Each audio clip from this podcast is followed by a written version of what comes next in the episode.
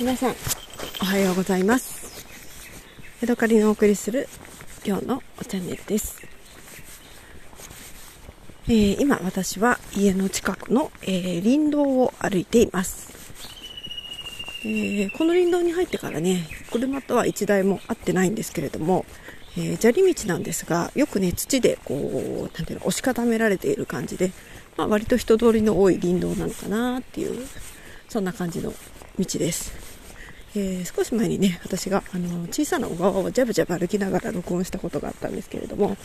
それとね同じあのそれの近くのね道を歩いています。今日はなぜここを散歩しているかと言いますと、えー、夜ご飯にねあの朴葉寿司という料理を作ろうと思いまして、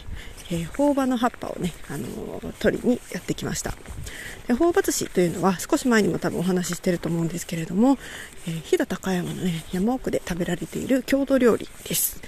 朴葉ってね少しねなんか爽やかないい香りがするんですね。そんでもって、えーあのー、抗菌作用かな、なんか殺菌作用があるので、えー、保存食にもなる、そんな料理です。えー、材料はね酢飯と、それからマスの、えー、茹でたり焼いたりしたもののほぐしたもの、それから紅生姜、そして錦糸卵、えー、私のね母親が作ってくれた時に入ってたかどうか覚えがないんですけれども、きゅうりのねあのこなんかサイコロ状に切ったようなやつか小口切りも一緒に入れようかなと思って考えています。でこのね、えー、レシピは私の母親がねあの飛騨高山に私たちが住んでいた時に多分地元の人からね教えてもらったレシピだと思うんですね。中にマスの、あの身が入っているんですけれども、結構ねあのよく骨が母親はねよく多分ほぐしてくれていたと思うんですけれども、骨が入っていて、えー、口の中でねその骨に当たってうえーって思いながら、えー、でもね美味しいので喜んで食べてるんだけど、たまに骨に当たるとうえーってなってた、そんな思い出があります。えー、昨日ねあのスーパーに行って、えー、桜マスのねアラを買ってきました。それを塩をして、えー、ヘルシオオーブンで焼きました。今ねあのオーブンの中にそのヘルシオの焼いたものが入っていて、それからきゅうりを買ってきたのと、えー、錦糸卵は後でレンジでチンして作ればいいし、えー、あもう一つ、えーとね、私の大好きなしいたけの甘辛煮みたいなのも含め煮というのかな、もう今ねホットクックの中でグツグツと作っているところなので、それも入れてちょっと甘みも出して、えー、米がね玄米なのでちょっとそこはねすみませんって感じなんですけれども、えーそれをねあのちらし寿司みたいにして合わせて、えーあのー、作って、朴葉の葉っぱでこうくるんでねちょっと香りをつけて食べる、そんなね夜ご飯を考えています。えーとねただね家をね出たすぐにはね結構ね家の近所には朴葉がねあちらこちらにあったんですけれども、今ねさんじゅっぷん以上歩いてきたこの辺にはね全然朴葉がね見当たらなくて、えー、こんな遠くまで来て何をやっているんだっていう感じですね。ちょっと道を外れて中の方に入ってみましょうか。なんかね、あ、紫色のね綺麗な花が咲いているのが見えてきました。えー、なんだろうな、よいしょよいしょ。今日はね、えー、と朝ははちどで最高気温がじゅうごどということで、おちょっと足元がねちょねちょしてきたぞ。すごい爽やかでね晴れていていい一日になっています。朝起きていろいろやって、えー、英語も勉強して、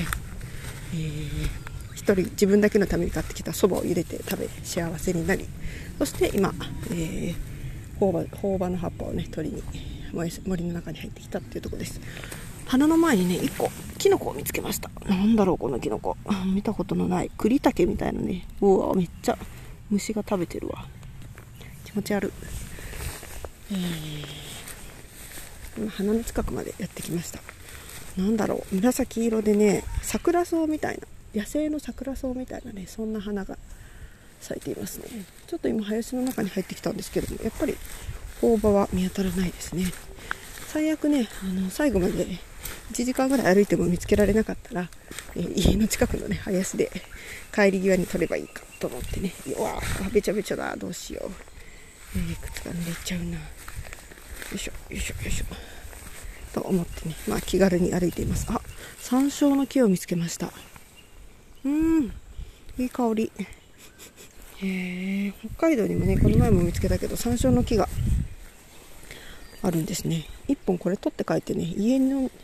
家に植え替えたいな家の庭に山椒の木植えたいな。今度ちょっとスコップを持ってこようかな。お、あったあった、頬花木あったわ。ありましたありました。まだねちょっと小さくて葉っぱがすごい低いところにあって取りやすいね、素晴らしい頬花木を見つけましたよ。えー、うーん、初めて知った。今ね生えてる頬葉の葉っぱをまじまじと見てるんですけれども、葉脈のところがねテカテカと、なんかカタツムリの通った後みたいな感じでねテカテカしてるんですよね。えー、えー、頬葉の葉っぱってこんな風なんだ。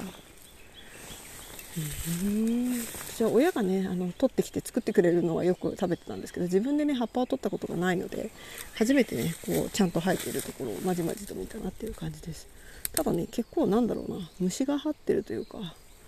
汚れがついてるのでね、なんか違う葉っぱがいいなーなんて思ってるけど、もうどうしても見つからなかったら後でこれ取っていこうかな。もうちょっとしばらく森の中を散策してみようかなと思っています。はい、えー、またね今林道の方に戻ってきました。えー、話は変わりましてですね、昨日あの畑で仕事をしていた時に、えー、ハウスの中にねハーブの苗がいっぱい置いてあるのを見ました。えー、ローズマリーとかコラみたいなのもあったかな、あとバジルとか、そういうよくあるあのハーブが何種類か多分レストランで使うのに育てるために置いてあったと思うんですけれども、えー、一つね見たことのない葉っぱがあったんです。えー、とごミリ四方のね丸がいっぱいついたようなちっちゃいねあの細かい葉っぱがいっぱいついてる、えー、ハーブだったんですけれども、えー、名前を見たらねレモンタイムと書いてありました。そんな名前私初めて聞いたあのハーブだったんですけれども、いちまいねこうちぎってみて匂いを嗅いだらね本当にね鮮やかなレモンの香りで、もう本当にレモンとしか思えないようなね、そんなあの鮮やかな素晴らしい爽やかなね香りがしました。もうこれレモンでいいじゃんみたいなそんな感じです。で、私のね夫はねレモンがあんまり好きじゃなくて、あのー、レモン味っていうよりはねなんか料理にレモンが絞ってあるみたいなのは全てがレモンレモンになってしまって嫌だって言うんですね。私はねどちらでも別にいいなと思っていて、たまにはね唐揚げにレモンを絞ってあるのもいいんじゃないかって思うんですけれども、まあ夫の、あのー、なんていうのかな、夫が嫌がってもすることではないので、えー、あんまりねレモンを買ってきて使うってことはほぼありません。ただねこのレモンタイムがあれば、このね葉っぱをねごミリ四方の葉っぱをいちまいねふわっと乗せるだけでかなりねレモン風味っていうのをね、あのー、させることができるなと思いまして、なんかね買えるもんだったら私もこのレモンタイムのね苗をねどっかで欲しいなと思ってしまったような、そんなぐらいのね素敵な、えー、匂いでした。その他にもですね私たくさん好きなハーブの香りがありまして、一番ねあの好きなのはレモングラスかもしれません。よくねタイとかであの料理に入ってたりしますよね。でコストコでねあのレモングラスの香りの石鹸がしばらくずっと売ってて、それをね、あのー、すごく気に入って使ってたんですけど、最近ね違う香りに変わってしまったので、えー、次はねどの石鹸使おうかなと思ってねちょっと残念に思っているところです。その他にも、えー、なんだえっとねタイのねあのハーブというかあのー植物で、えー、バイマックルとかねコブみかんとか、えー、カフィライムっていう、えー、植物がね匂いもねすっごいいい匂いでね好きなんですよね。えー、小さなね柚子ぐらいの大きさの、えー、みかんになる木なんですけれども、まだ青いうちに収穫していて、えー、そのねみかんの果実のね、えー、表面がねボコボコしてるんですね。でそのボコっとしたところとかをねこう皮をちょっとあの